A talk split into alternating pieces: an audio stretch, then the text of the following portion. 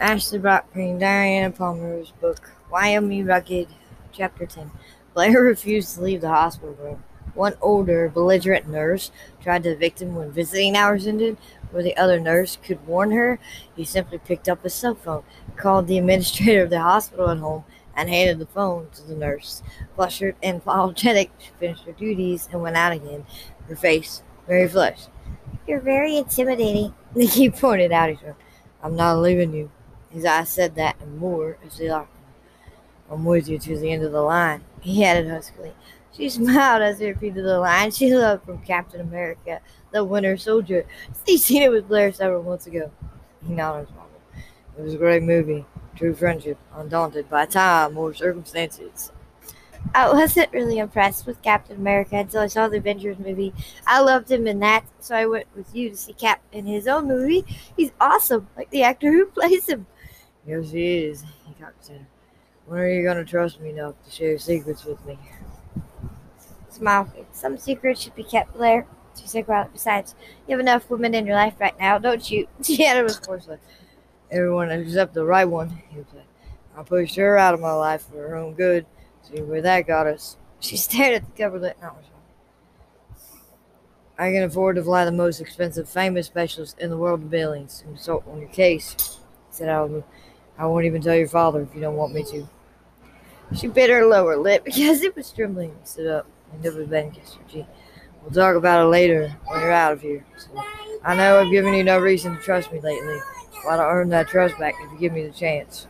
I've never been as miserable in all my life as I have since we came back from Mexico, Nikki." More tears made a path down. "If friendship is all you want," he said huskily, "I'll try to manage just that. It isn't what I want, but I can settle for anything that will get you back into my life in any way." She looked up at him from out pale gray eyes, almost shivering with glitter. "You pushed me away, said what I felt for you was demeaning," she said, repeating what he said that hurt most. His eyes closed on women. "I lied. God forgive me, I lied to you, Nikki. I'm almost thirty-nine years old," drowned out. "What does that have to do with anything?" she asked often, seemed really not to know. "I'm sixteen years older than you. It will matter one day," he bit on. "To whom?" she asked usually. "Not to me." "You're very young." "Brady wasn't the one, but there are nice men your age, Nikki. You can still find one who love and cherish you, take care of you." "Dan said I'd had too much of that already, that I need to take care of myself," she said. "Maybe he was right. I do avoid exercise, and I don't always eat right." "May I quote Ed Jacobs on that theory?" "Yeah. I might get thrown out of the hospital for language if I repeat exactly what he said. The gist of it is that while exercise and diet and supplements can help, they won't cure a cureless disease, least of all his poor daughter's rheumatoid arthritis or your asthma." She shifted in the bed, not knowing what to say. Blair's black eyes flashed. "I wish I hit him harder." "Oh, Blair." She looked at him with soft, sparkling eyes. It was the first time since she'd been airlifted to the hospital that she really felt happy.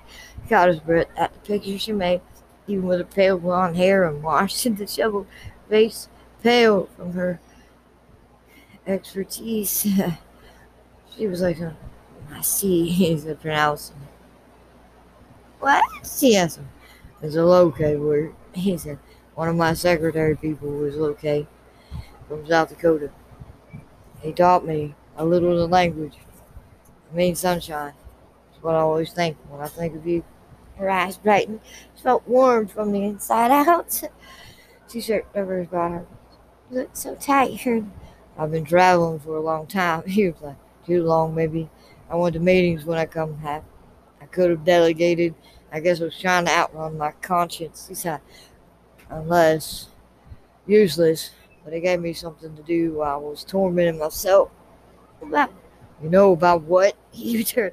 His eyes narrowed as he slid down her body and back over. "Yes, you know, Nikki. One sweet, long taste of you wasn't enough."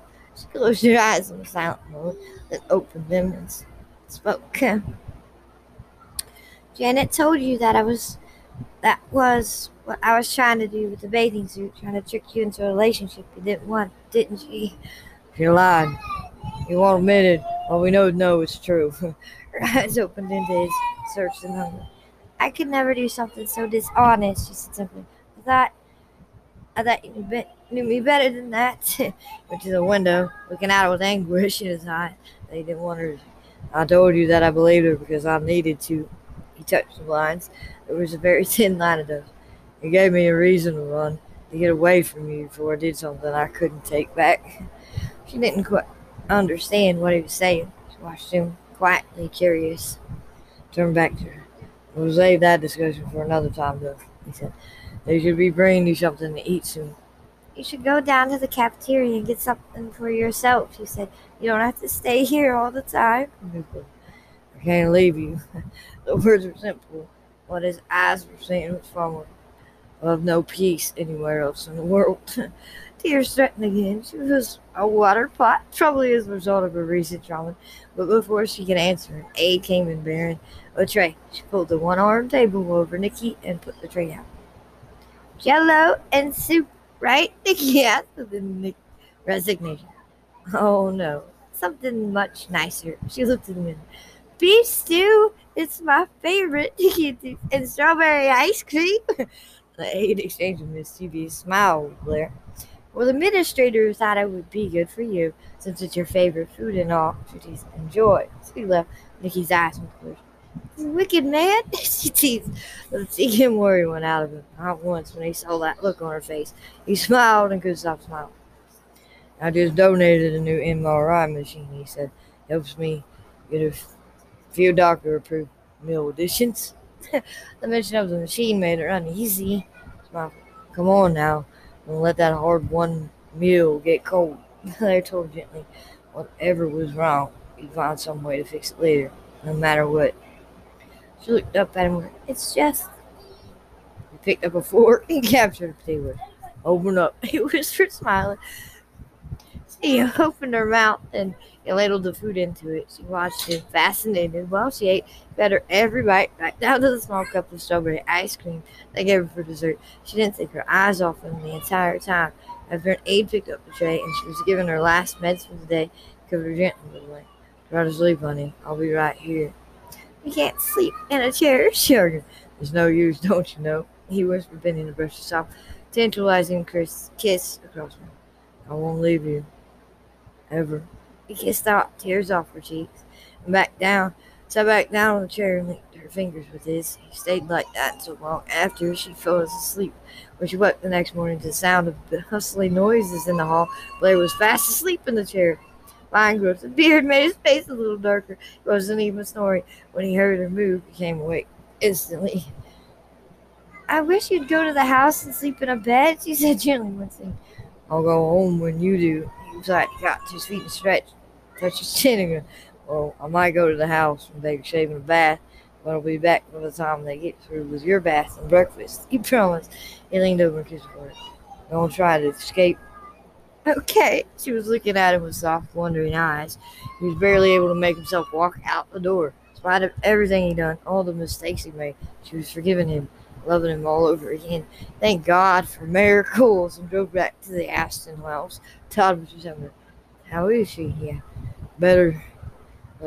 They were getting ready to bathe and feed her, so I thought I'd take advantage of that with a quick shower and a shave. You can have coffee and breakfast, too, Todd. Listen. I talked to Fred Morris. He said they can put a roll, rollaway bed in Nikki's room for you. He said, I'm punishing myself, then you know. He said, I've made her miserable. Now's payback time. Tachi said, okay, but the bed is better than a chair for sleep. She'll be home soon anyway. There's something she's hiding, Todd. Something that worries her. I can't get it out of her. By the time when she recovers a bit, I might take her home with me for a few days. Jamison will spoil her, and I'll try to get her to talk. Talk to him. I know I can't get her to tell me anything either. Doctor Fred looks guilty all the time, but when I ask him why, he clams up. He knows something. I just can't intimidate him enough to get him out of it. I'll get it out of Nikki. I'll do it in a nice way. He added to Christian. What does she like? Lynn chocolates and French pastries. I can have the first shipped in, and Jamison can make the latter. We have a cappuccino machine as well. All the comforts of home and more, uh. Suddenly his cell phone rang. She checked his caller I D, glared at it, and it was, yes. Jennifer, hi there. I was wondering if you would mind a house guest for a few days. Sorry, I'm expecting other company. Oh, yes, perhaps some other time. Perhaps, you know. You better, you better find some other man to pursue or you're going to be facing stalking charges. Like my attorney told you that. I also know the owner of the film company you work for. Keep that in mind. There was a shocked pause. I, I thought, I mean, he took me out to New York and he bought me diamonds for me. The diamonds were a nice way of saying go away. He added harshly, I'm sorry that I have to. You stretched to get you to understand that I meant it. She hesitated. I see. It's Nikki, I guess. She added her. Look, I'm sorry. I got things backward. I was caught up in the memories of how close we were, hoping we'd be that way again. I just lost my way a little. I'm sorry. He was too. Janet left her. I'm sorry I didn't get the message. I won't bother you again on. I appreciate it. Goodbye, Blair. I really hope you'll be happy. You didn't reply. She's on it. Janet again, I guess. And taught her. Some women won't give up. Not a problem I've ever had. He chuckled. Well, you could buy and sell me, buddy. Women like trinkets. I bought Nikki a bracelet of Yellowstone. They recall it. Rawhide with a medallion, medallion made of a deer antler. She thought it was the most beautiful thing in the store. He's outfitted. When I took Alicia there on our honeymoon, she wanted the most expensive turquoise jewelry in the case and never once said thank you. Had the lawyers hashed out that situation yet, taught us. I hired a private detective, he said, surprisingly. You might know him. Dane Lasseter, out of Houston. No, but I've heard of him. There's something about a league, something I can't quite figure out. She has more than enough alimony to keep comfortable, but she keeps wanting more and more. I thought it was great at first, but I'm wondering if someone isn't trying to blackmail her. Todd's eyebrows are... Blackmail her about what? She doesn't have a job, does she? In fact, she does. She's an actress. The producer of the play she's currently starring in has given her a cut of the profits. If it's a success, she'll be rich in her own right without having to depend on what I give her. Because apparently, acting is what she wants most in life, and this is her big chance. She is beautiful, Todd replied with grudging praise. Not like Nikki. The other one's Elise. Says beauty is only on the outside. Well, there's a, Nikki's beauty shines out of her like the sun itself.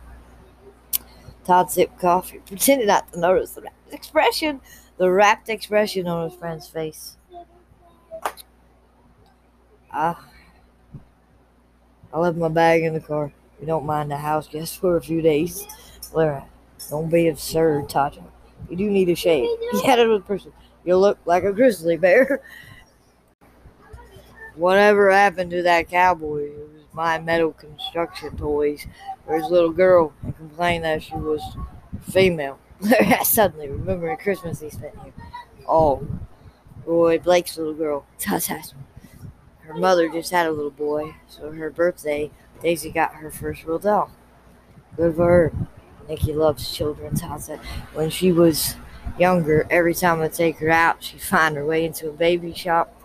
Or the children's section of the department store. Blair's heart soared. He wanted children too. Nikki would look sweet with a baby in her arms. I'll clean up and come back for breakfast, thanks, he added. Tom just grinned. Nikki was sitting up in the bed in the hospital, reading a book on her iPad. It was sweeping romance set in Paris, with a hero who curled her toes. She looked up when Blair walked back in, wearing sand slacks and a yellow mid dress. Designer shirt. He looked elegant and very handsome. Grace, get out of the refrigerator. Get out. No. You look rested, she said. So do you, honey. He bent and brushed his mouth gently over his socks, lips. Feeling better? The brief caress had shaken her, and she tried to hide it. Yes. Much better, thanks, Doctor Fred. May let me go home tomorrow. He sat down in the chair beside the bed. Suppose you come home with me for a few days, he asked. Yes, Jameson isn't invasive, but he's usually around. There's sympathies in mine. I can even have a deadbolt put on your bedroom door and tell any visitors that you're relatives. She's like, stop. He said, nothing will happen, he said. So I'll drive you over to Hardin, and we'll look at the battlefield. We won't walk far, and I'll carry your inhaler and your cell phone just to make sure you don't forget them. He added tongue-in-cheek. Blair, I don't know, she faltered. Took her fingers in his and You won't die, Father, but you'll tell me, he added quietly, or whatever it is, whatever's wrong, I'll fix it, I promise. She went, what if you can't fix it? Yeah. He felt for the first time, sure, what is it, Nikki? She turned out, I can't talk about it, not yet. His fingers contracted. Will you, if I promise not to tell your father? She didn't speak for a minute, but finally she nodded. Larry wasn't really involved with her. He didn't want her for anything except a friend, so it wouldn't hurt him to know she had to tell someone who was killing her on the fear uh, inside. There's a promise, then, he said. Yes, Blair, she could. It is, it's a promise. The nurse who saved Nikki on the hike stopped by to see how she was. She worked in the hospital in Billings, but she was visiting a friend in Cataloo. You looked much better, she said, smiling at Nikki. She glanced curiously at Blair, sitting in the chair by the bed, with Nikki's hand, stood up. Old worldly curiosity still occupied and placed in him. He smiled. This is Blair, Nikki introduced. This is Nancy, the nice lady who stayed with me and fed me coffee till the rescue helicopter got to us. Your father and I owe you a tremendous debt, Blair said, shaking her head. I was happy to help, she replied, her face hurting. I would, however, like to shake that young man who thought she was pretending. I knocked him out into the hall. Blair said, come on, come, place him. Good for you. The nurse chuckled. Thank God you knew what to do, Blair continued, and that you had G P S on your cell phone. It comes in handy. I've always liked hiking. Fresh air really is good for you, she said, nigger. Unless you have asthma and pollen counts are through the roof, she added pointedly. Nikki flushed and left. I let Dan convince me that I was overreacting to the great outdoors. Dan is an idiot. One day he'll prescribe some herbal supplement and involve himself in a lawsuit or homicide complaint. Nancy said, she shook her head. I believe some of that is beneficial, but factism is dangerous in more ways than one. I agree, Blair said. The nurse was staring at her. Odd, but I think I know you. Blair's on. I have the same feeling. She looked for a minute.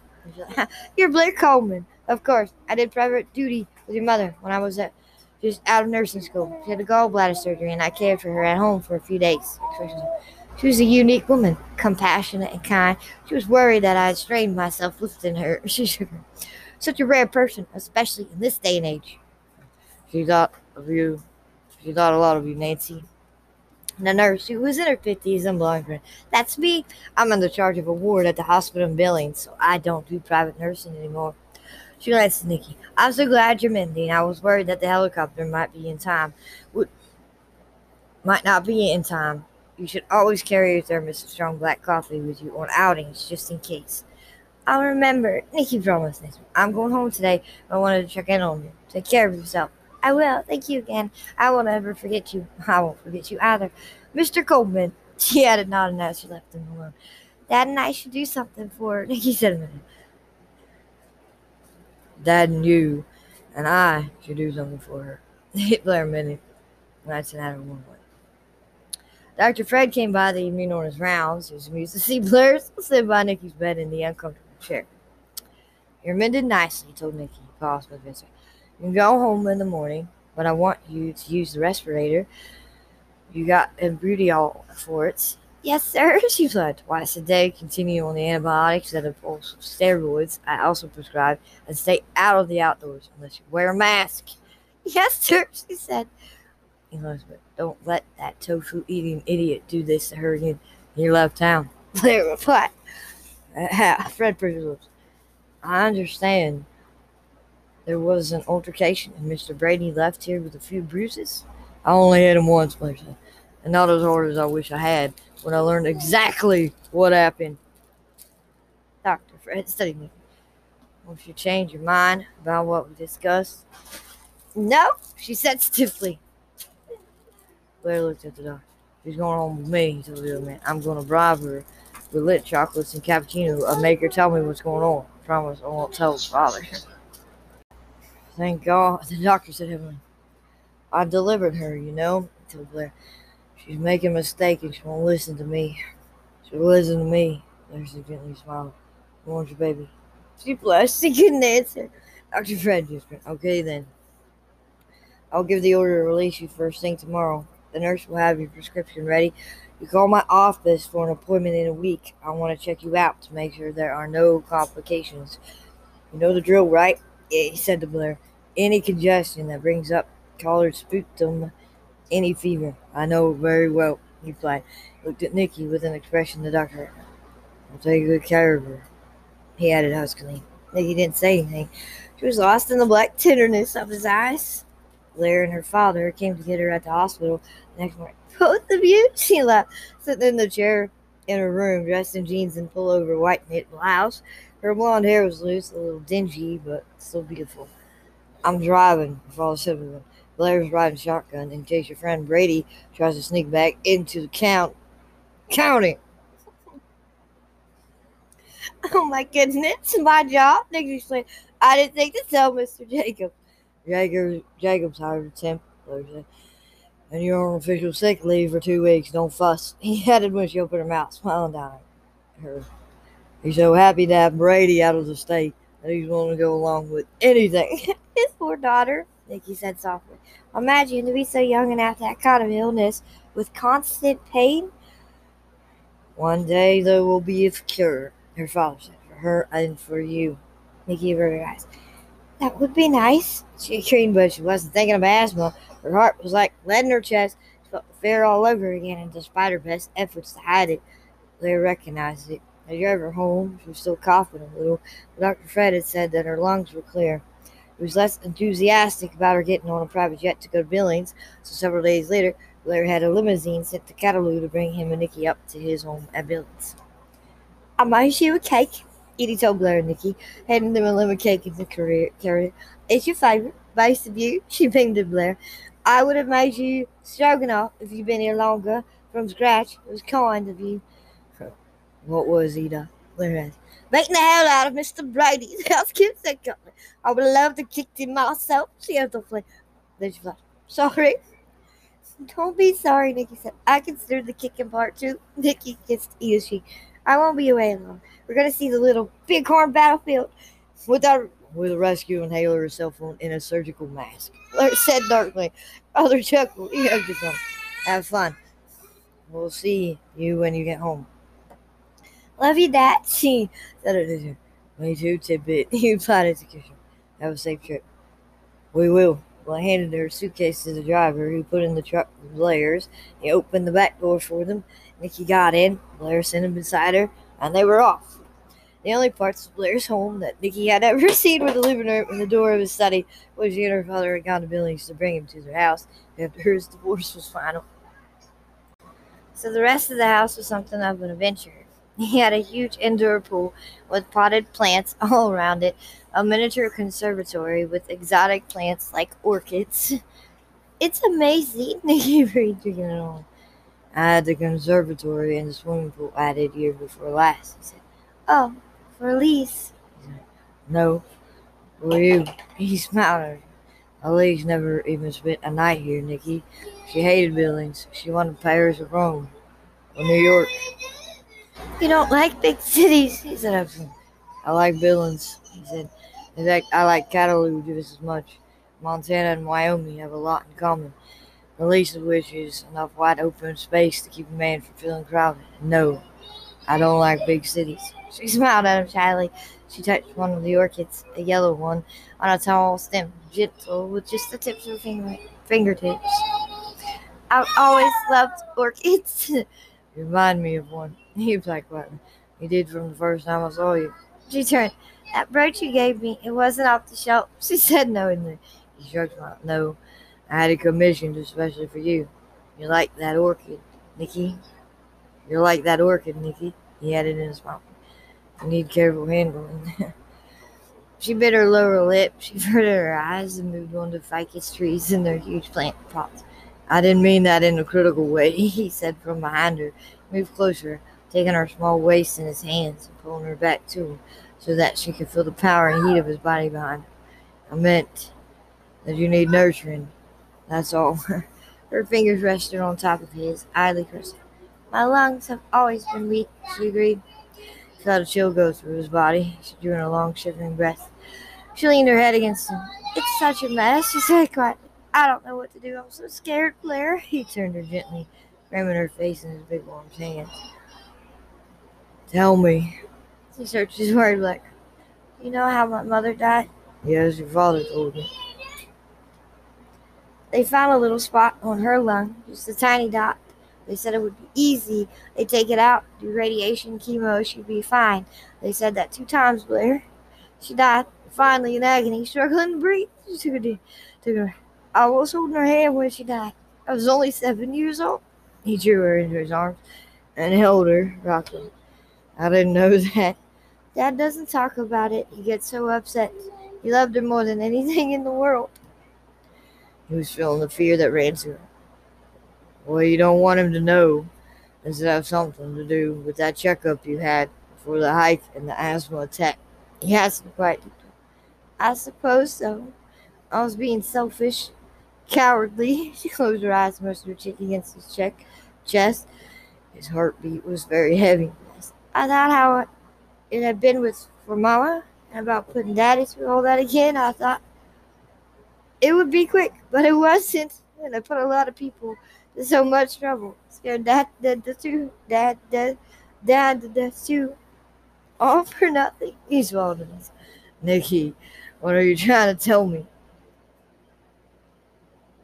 She didn't know how to say it.